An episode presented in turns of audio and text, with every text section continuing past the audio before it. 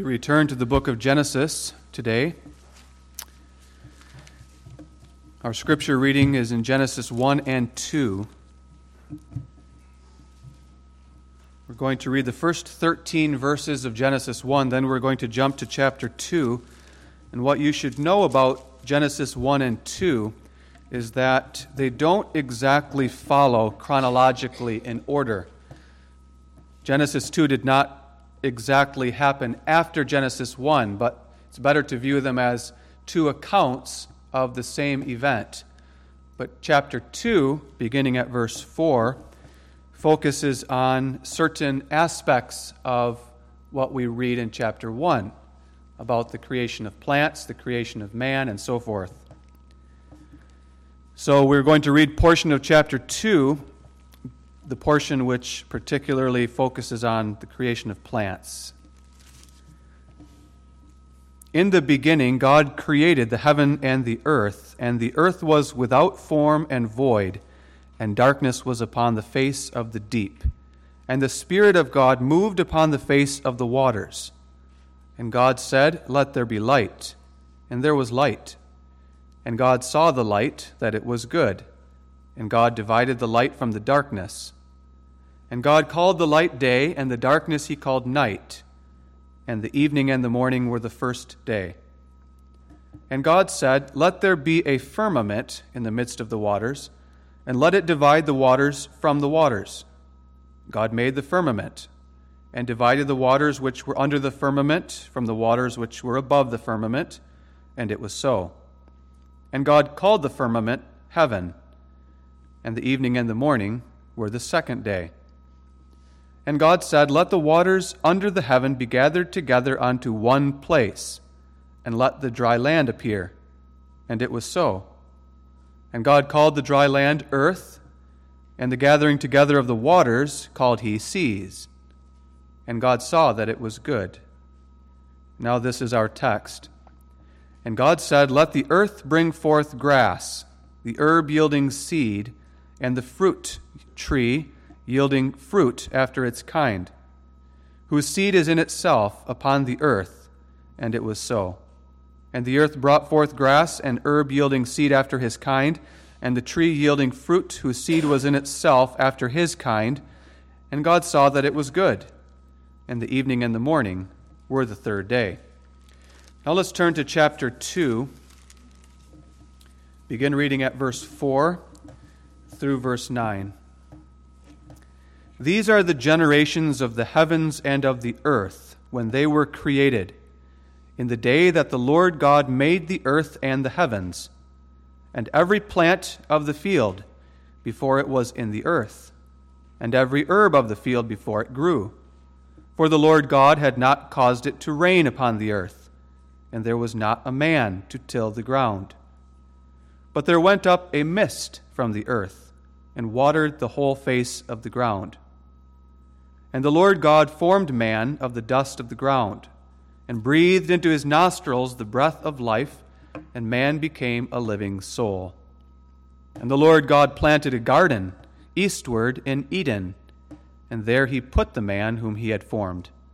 And out of the ground made the Lord God to grow every tree that is pleasant to the sight and good for food, the tree of life also in the midst of the garden, and the tree of knowledge of good and evil. We read that far today.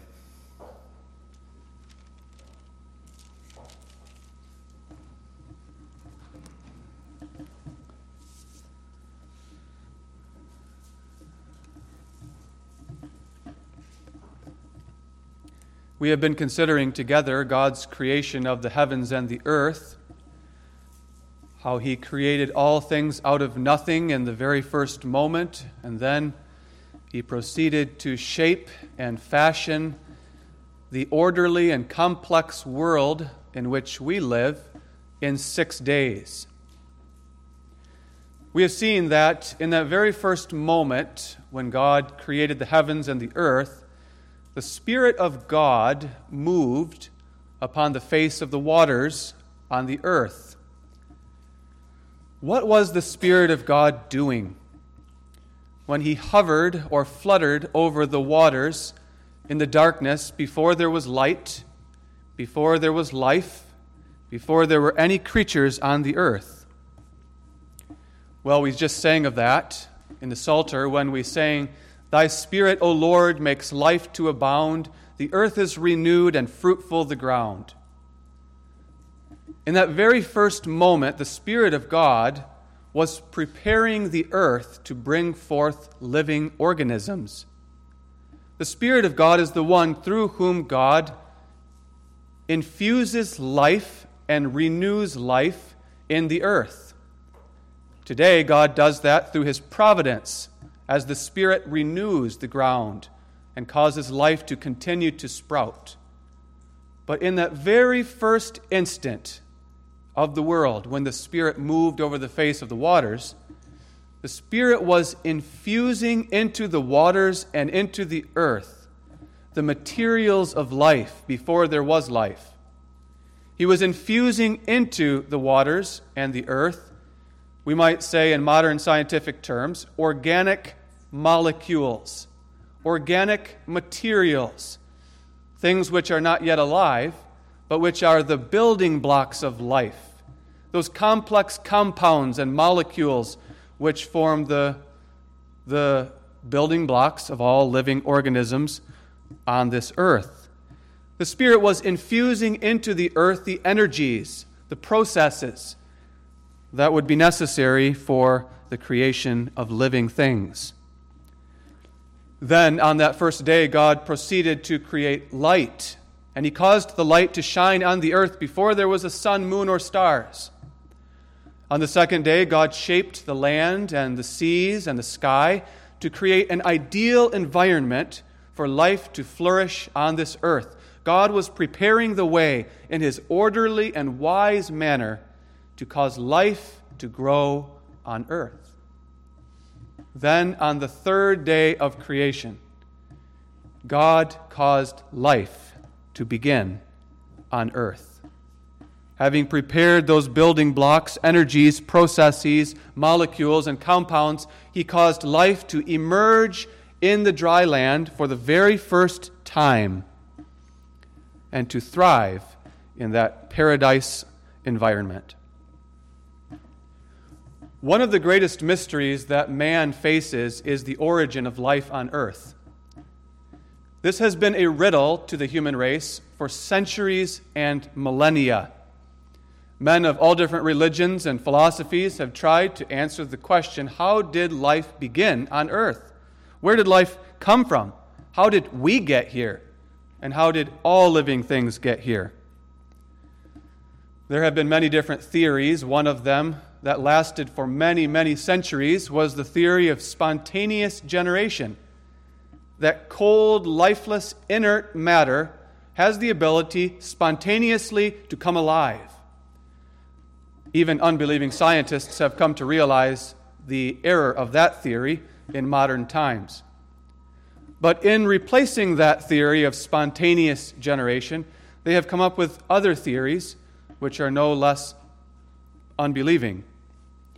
And we know that in most of the schools and universities around the world, not only here in Canada, but in the United States and throughout the world, a theory is taught about the origin of life with which we cannot agree.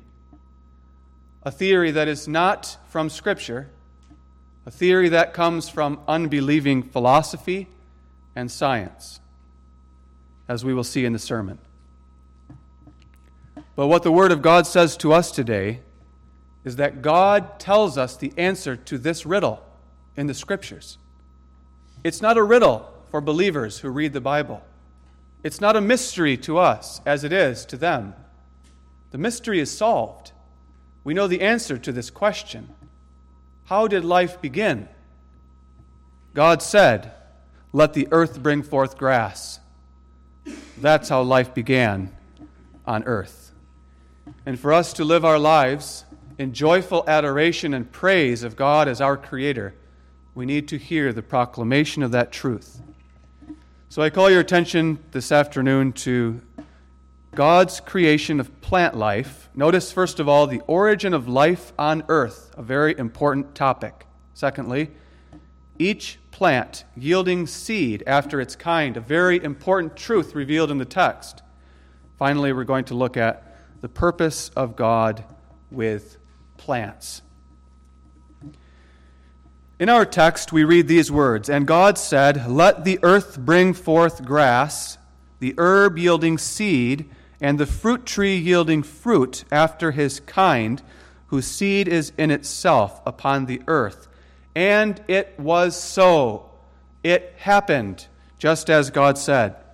And the earth brought forth grass and herb yielding seed after his kind, and the tree yielding fruit whose seed was in itself after his kind. And God saw that it was good. And the evening and the morning were the third day. That's the testimony of the Scriptures to us in very simple terms. God is teaching us in our text that life began on this earth. As far as we know, there is no life anywhere else in the universe than on this earth. Because God teaches us here in our text, in the Scripture, that the life began on earth, and He doesn't tell us that life began anywhere else. But He does tell us that it began here on the third day. No one was there in the beginning. No one saw what happened on the third day except for God Himself, who caused it to happen. And therefore, the only way we can know with certainty what happened is to listen to God and what He tells us. He tells us here in our text something that must have been absolutely amazing and incredible to see if we were there. What the text is saying to us is that all of a sudden, on the third day, after God shaped the dry land and separated it from the waters, suddenly little tender green plants sprouted and poked up through the soil everywhere on earth. And those tiny, tender little plants that began to poke up all over the place started to grow, and they grew very rapidly, much more rapidly than they have at any other point in history. What the text is teaching us is that the creation of plant life was a miracle, a supernatural act of God that is unlike the providential way that He ordinarily causes plants to grow. Just think of it. In one day, you could have seen, if you were there, all of the earth suddenly filled with lush green grass, beautiful waving fields of green grass, and fields of herbs, of small foliage and lush shrubs and bushes. Whole beautiful forests of mighty trees reaching up their branches toward the sky and stretching them out over the earth, full of bright, shining green leaves and heavy laden with fruits and nuts and berries. All of a sudden, we don't know how long, in only a matter of a few or several hours, in the course of one day, God covered the earth with grass, herbs, and trees. Three categories of plants, according to our text. He covered the earth, first of all, with grass. And now, grass here in the text doesn't only refer to the green grass that grows in our front or backyards, but it also refers to all kinds and varieties of grass that grow on the earth, including the fields of wheat and rye and barley and rice, which give us our daily bread. The second category is herbs, and that not only includes those fragrant little plants which we use to flavor our foods, but also refers to all small plants, shrubs, bushes, vegetables. And in the third category are the trees.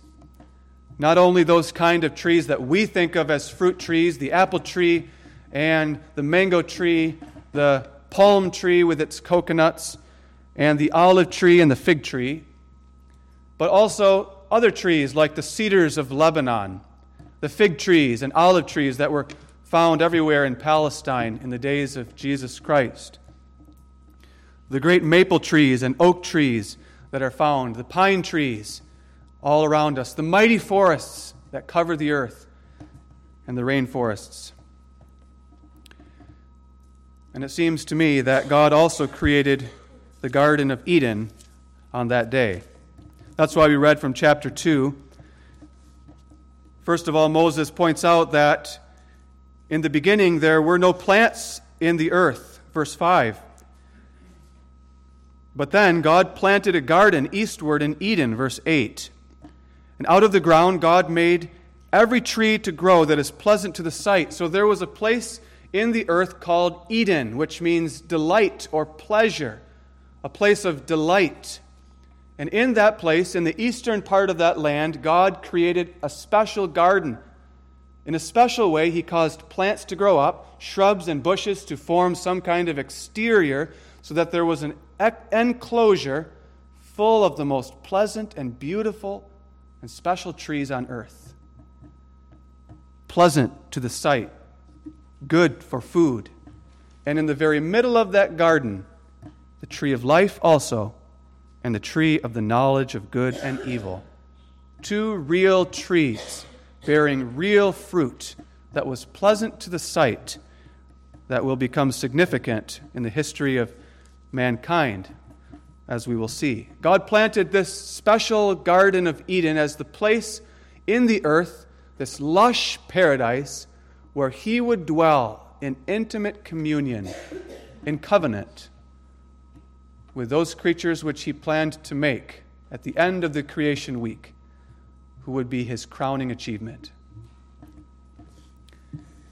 All of these plants, which suddenly sprung to life, on the third day of creation, immediately began to soak in the rays of light that were shining from the hand of God and not yet from the sun. They immediately began to draw up water and nutrients from their roots, and they immediately began to bear delicious fruits of all kinds. And in those brief words, God reveals to us how life began on earth. Life did not begin on this earth by chance, but life began through the power of Almighty God. There are many today who believe that life began by chance on this earth and that there is no God. But life did not begin by chance. God tells us he created life, He brought forth life in this world. Life cannot come into existence from non life. Living things cannot come into existence by chance from cold, inert matter. That simply isn't possible. Life can only come into existence from life. Life always comes from pre existing life. The living creatures on this world came into existence first from God, the living God. And God Himself never began. God is the living one. He is the source and fountain of all life. All life comes from Him because He is life itself, the living God. He tells us in the text that He created life. Life did not begin on this earth through natural processes, which took millions of years until finally we see what we see in the world around us. But life began when God spoke. That's what we find in our text, as in the other texts. God said. Those are very significant words. God said.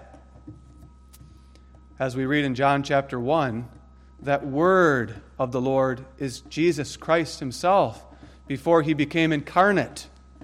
When God spoke and said, Let the earth bring forth grass, he was speaking forth Jesus Christ into the world.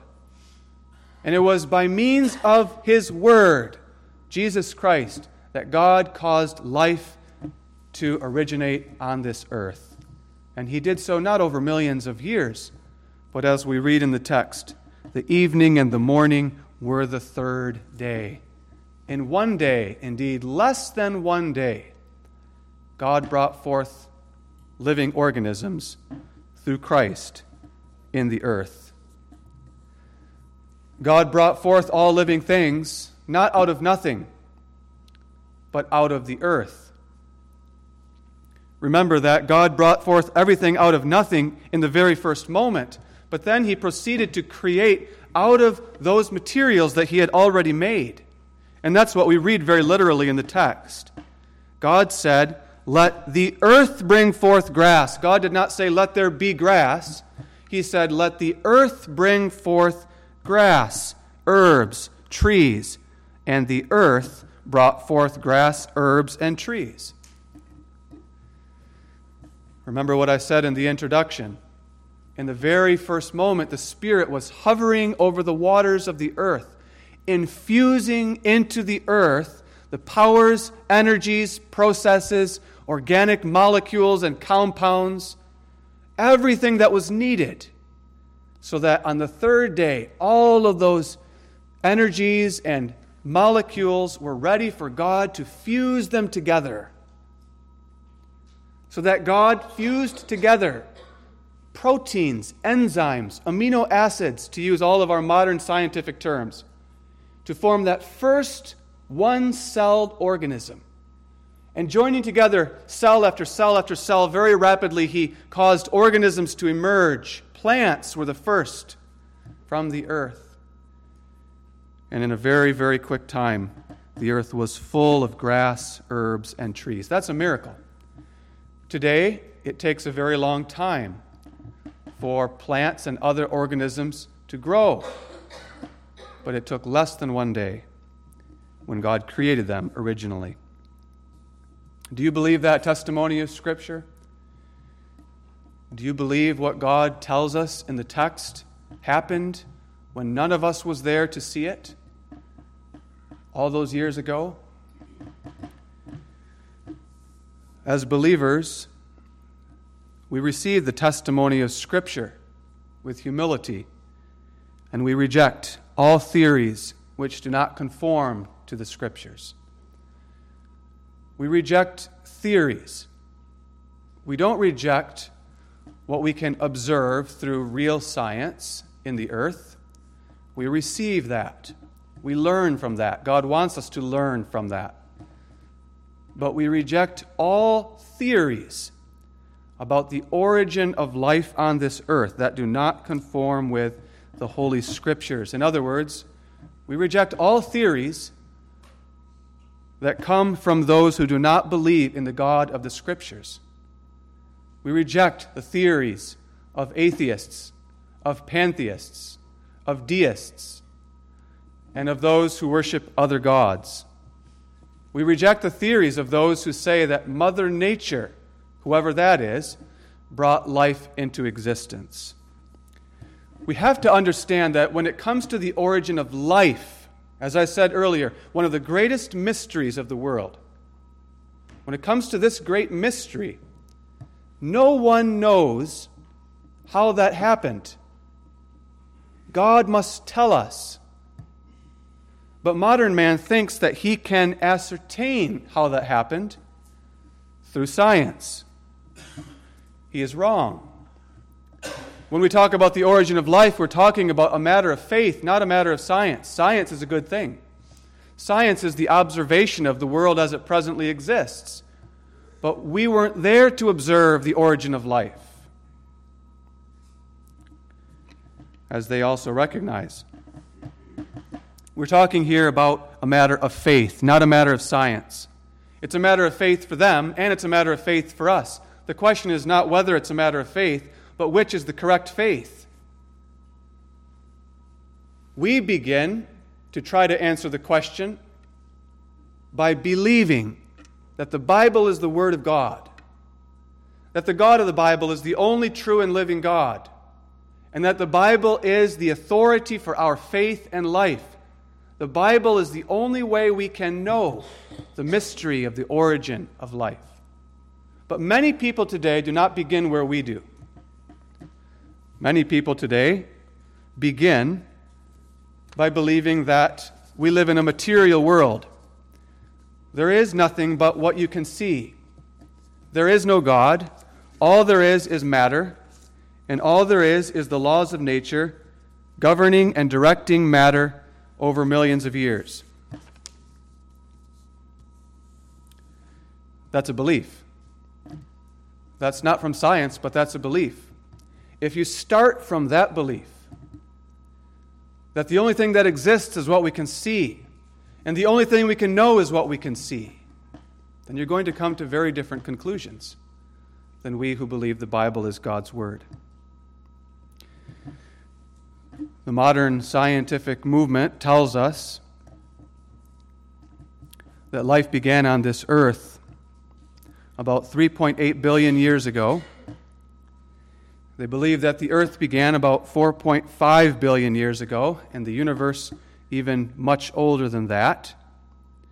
Now, listen, they believe that life began on earth by chance between 4.5 and 3.8 billion years ago. That's when it began, somewhere in that range of less than a billion years. They believe, although they do not know the mechanism by which it happened, they believe that by chance, all of the right molecules came together in just the right way, at just the right time, under just the right conditions, so that suddenly a living cell, a one cell organism, came into existence from non living matter. Now, there's lots of different theories, although they do not know how that happened.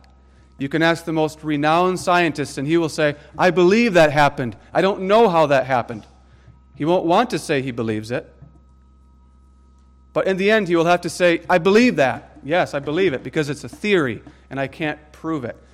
But I don't want to believe that God did it. I want to believe that this world is only material, and therefore I conclude that's how it must have happened. It must have happened by chance. But if you talk to a mathematician or a statistician about what is the probability that all of those molecules will come together at just the right time in just the right way to form just the right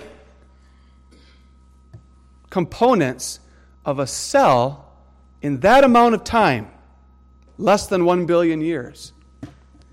He will tell you it is such a slim probability, it is mathematically impossible. It's mathematically impossible.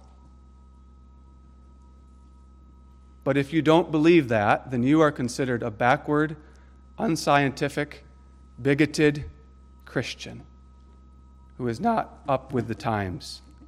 We are the unscientific ones. We are the bigoted ones. We are the ones who insist on our view over against the whole mass of science. But all of the research of all of the scientists over the last century has come up with this the most impossible, improbable thing happened. I call that faith. But more specifically, I call that unbelief. It doesn't even make sense. But that's what they believe. And they spend their whole lives trying to solve that mystery, trying to get to the bottom of it. And you will find endless discussions and endless encyclopedia references and books and magazines written trying to form various theories of how that happened, but they can't figure it out. Because it's not possible for life to come out of non life. It's a theory.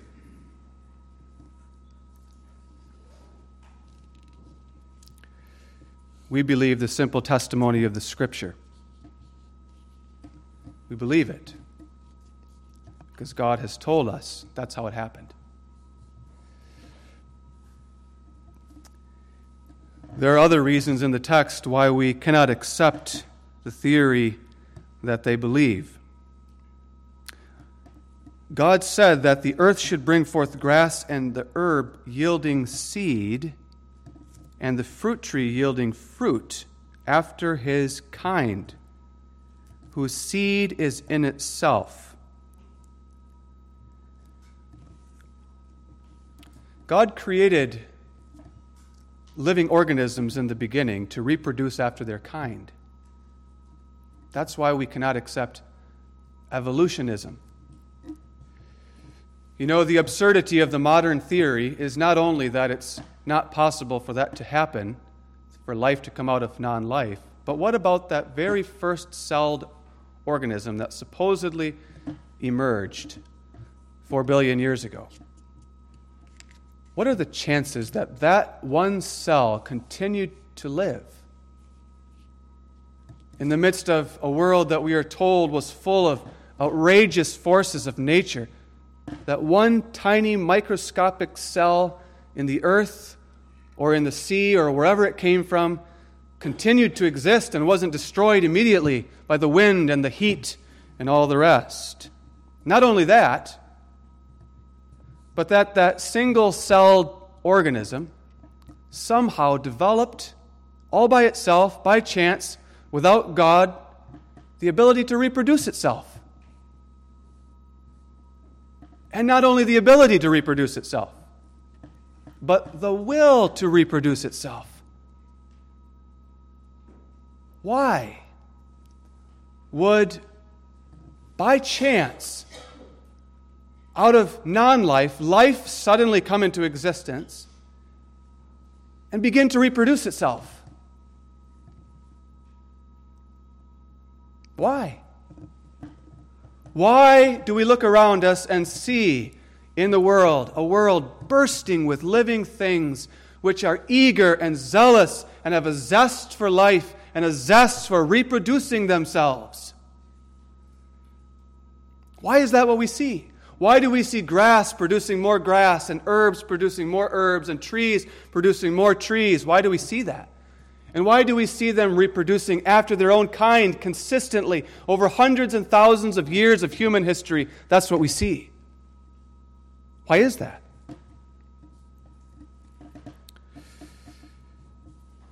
That all happened by chance?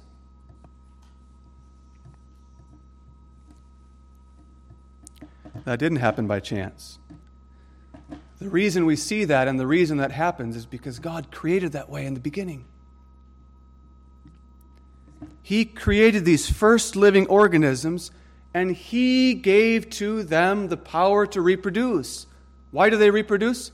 God gave them that power. Why do they desire to keep living? And you say they're plants, they don't desire to keep living. Then why do they keep reproducing? They want to keep living. Plants don't want to die. Just this morning at our family breakfast, we have on our table a vase of tulips sitting there in the water. And I said to the kids, Why are the tulips still living? They've been cut off from their roots, but they're sitting there in the vase in the water, and the tulips are still pulling up water from the vase. Why is the tulip doing that? Because the tulips want to keep living, they don't want to die. Why do the tulips want to keep living? Because God created them with an instinct to live, to flourish, and to reproduce. That's what we are learning in our text. God gave them that ability in the form of seeds. God said, Let the earth bring forth grass, the herb yielding seed, and the fruit tree yielding fruit, whose seed is in itself. On the very on the third day of creation, these herbs and trees were already bearing fruits. And in those fruits, there were seeds. And they would drop those fruits, and those seeds would then grow in the ground, and more trees come up. A seed is a very important creation of God. We know that from the rest of Scripture. God designed seeds. The seed is the principle of the whole plant. By the way, what came first, the seeds or the plants? The plants or the seeds? The text teaches us that the plants came first, the seeds came afterward. And those seeds that came from those first plants are the principle of the whole parent plant, that is going to become a child plant. The whole plant is in that seed, whether it's an acorn or a walnut or apple seeds or any other seeds. God designed the seed to be a figure of spiritual things, just as He designed all things to be figures of spiritual things. The seed that God created in the beginning, which is the principle of the whole plant reproducing itself, God created to be a picture of the seed of life in Jesus Christ. Jesus Christ came into this world and died on the cross to pay for our sins. He rose from the dead and poured out his Spirit upon us, and the Spirit of Christ plants in our hearts the seed of everlasting life. That's a seed, the Bible says. An incorruptible seed. That seed that Christ plants in our hearts is the principle of everlasting life. The whole of everlasting life, the plant of everlasting life, is there in that seed in our hearts. He gives us that at regeneration. When we are born again, we receive that seed of everlasting life. Because Christ is the first fruits through his resurrection. And he has received everlasting life, and he gives it to us in the form of seeds in this life to grow and to flourish into everlasting life in the world to come. So the seed is a very significant creation of God.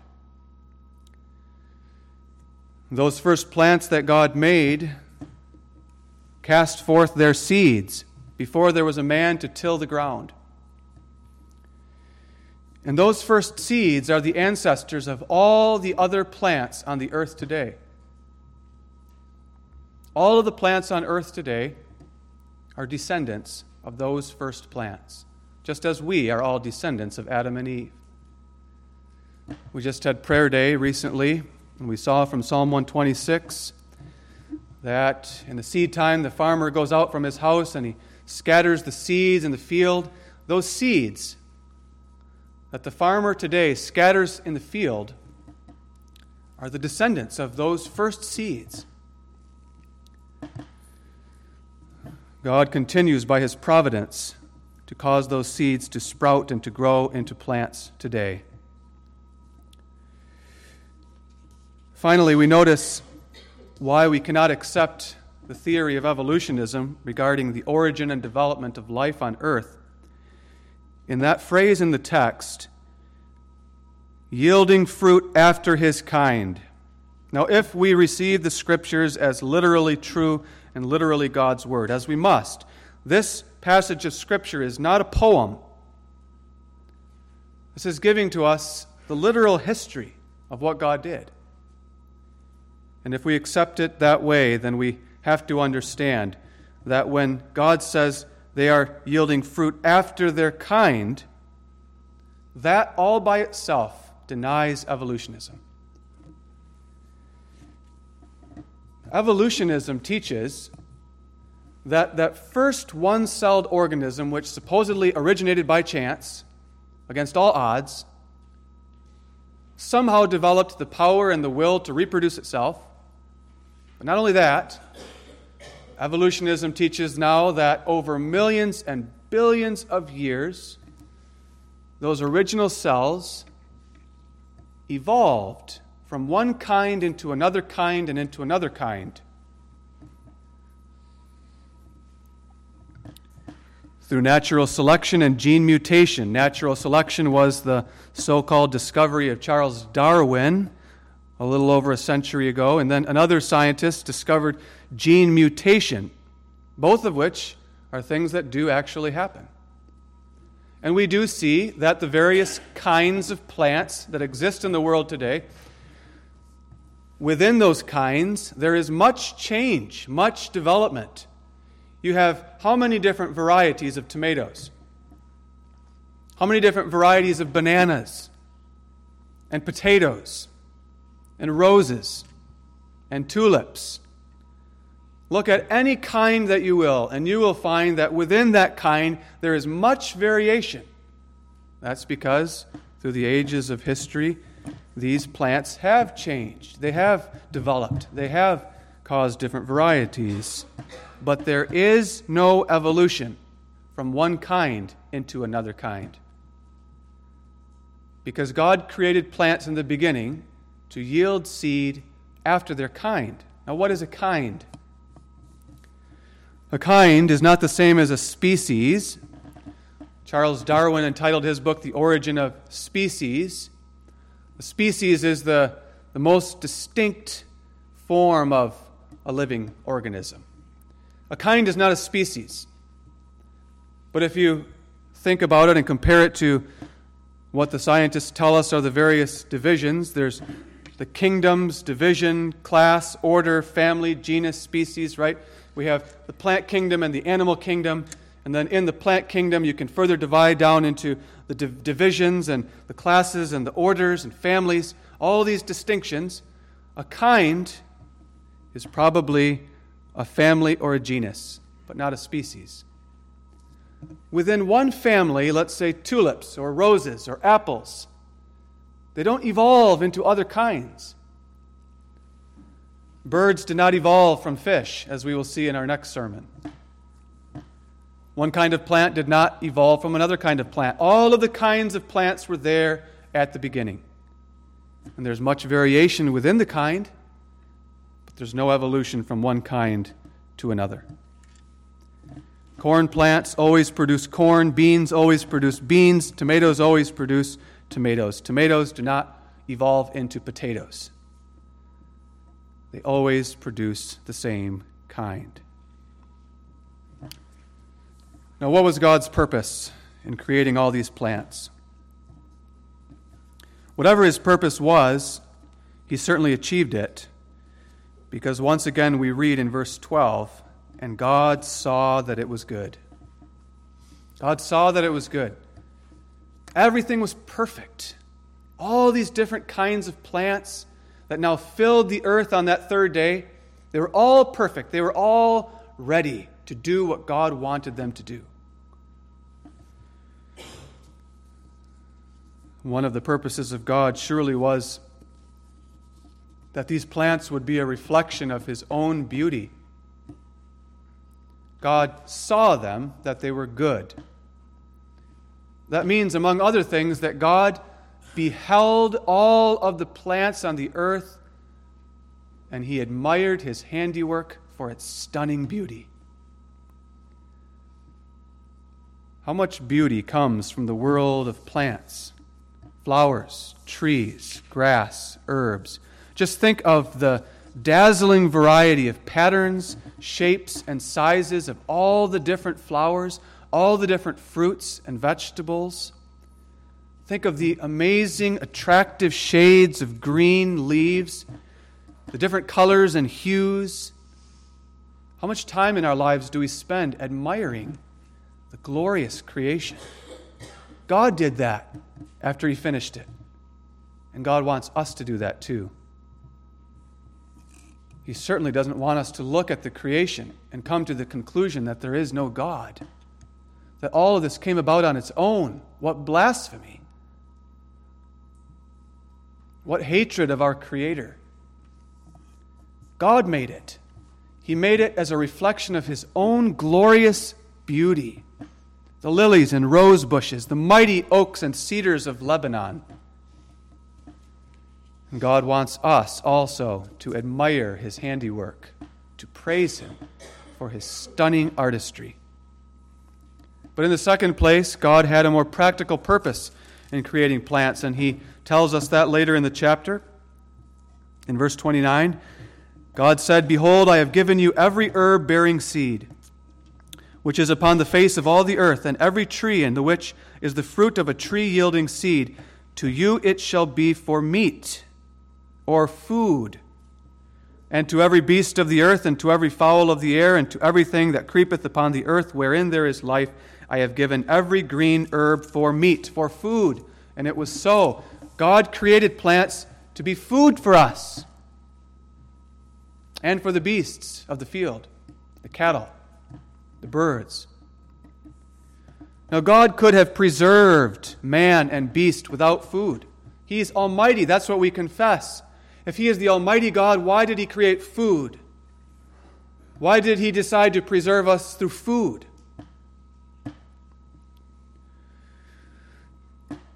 He did that because He wanted us to feel every single day when we feel those hunger grumblings how much we need Him and how much we depend upon Him for our very life.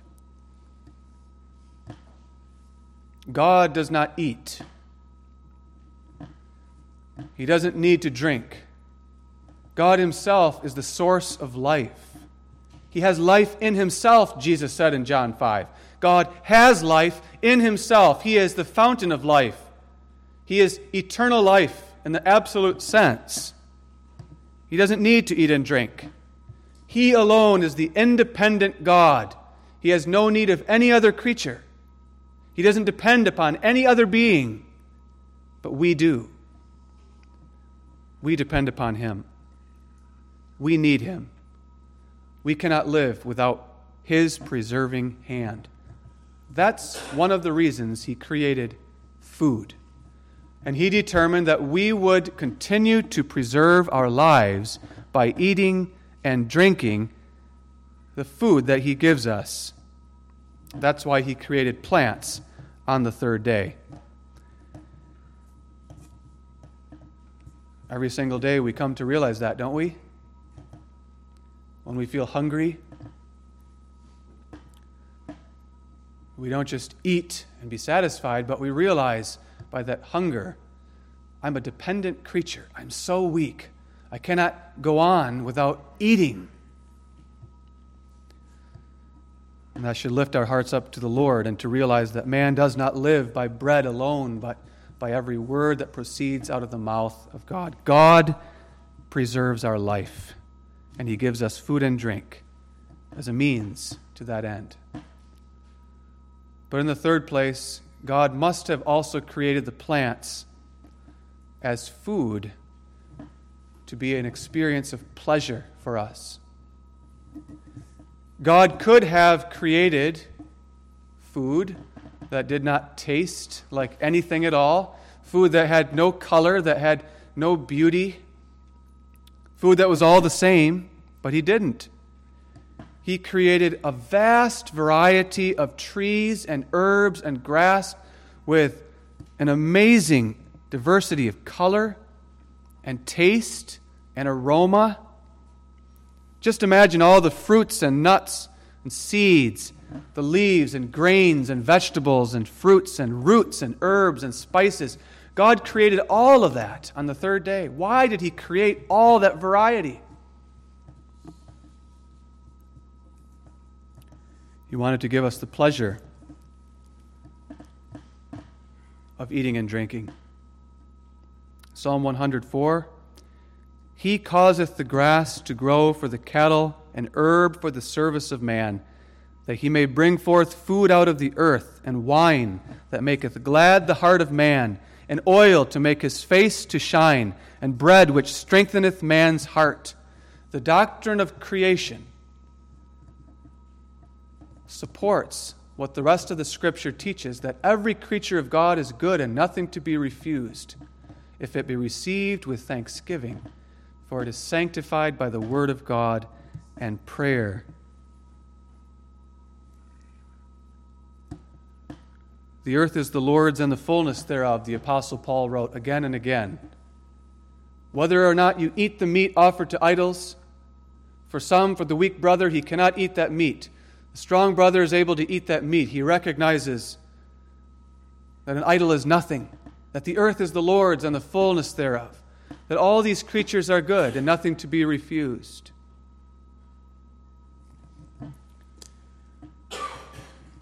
The apostles also make clear that we are to eat and drink in moderation. God does not give us the pleasure of eating and drinking as an end in itself. God is very clear that we are to worship and love Him with all our hearts and all our souls and all our minds. Yes, He gives us the pleasure of eating and drinking, but to be done not in excess, but in moderation. so that we always remember who our God is. Not the belly, but the creator and giver of every good gift.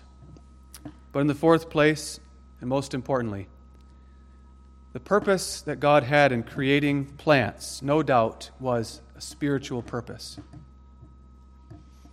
We read through the scriptures and we find that the whole world of plants is this glorious set of figures and symbols that point to higher spiritual realities.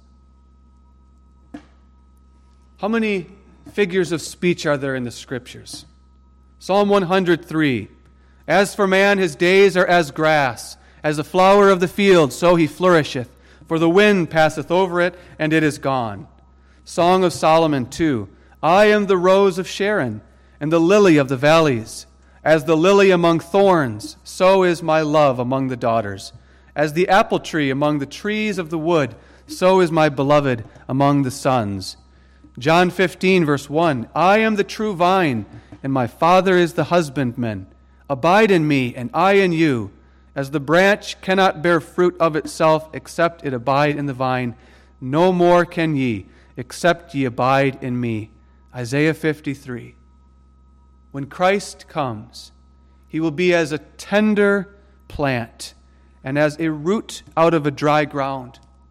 The house of Jesse, the house of David, will be cut down and only a stump will be left. But out of that stump will sprout a tender living plant, the branch. The Messiah will come. He will be humble and lowly. He will give himself to suffering and death on the cross. But then he will arise as a mighty cedar. He will arise from the dead. He will ascend up into heaven. He will become more beautiful than all the lilies of the valley and all the roses of Sharon, mightier than the towering cedars of Lebanon, and more fruitful than all the trees of the earth combined. Christ, the plants point to Christ. Christ is the true vine. He is the fruitful vine.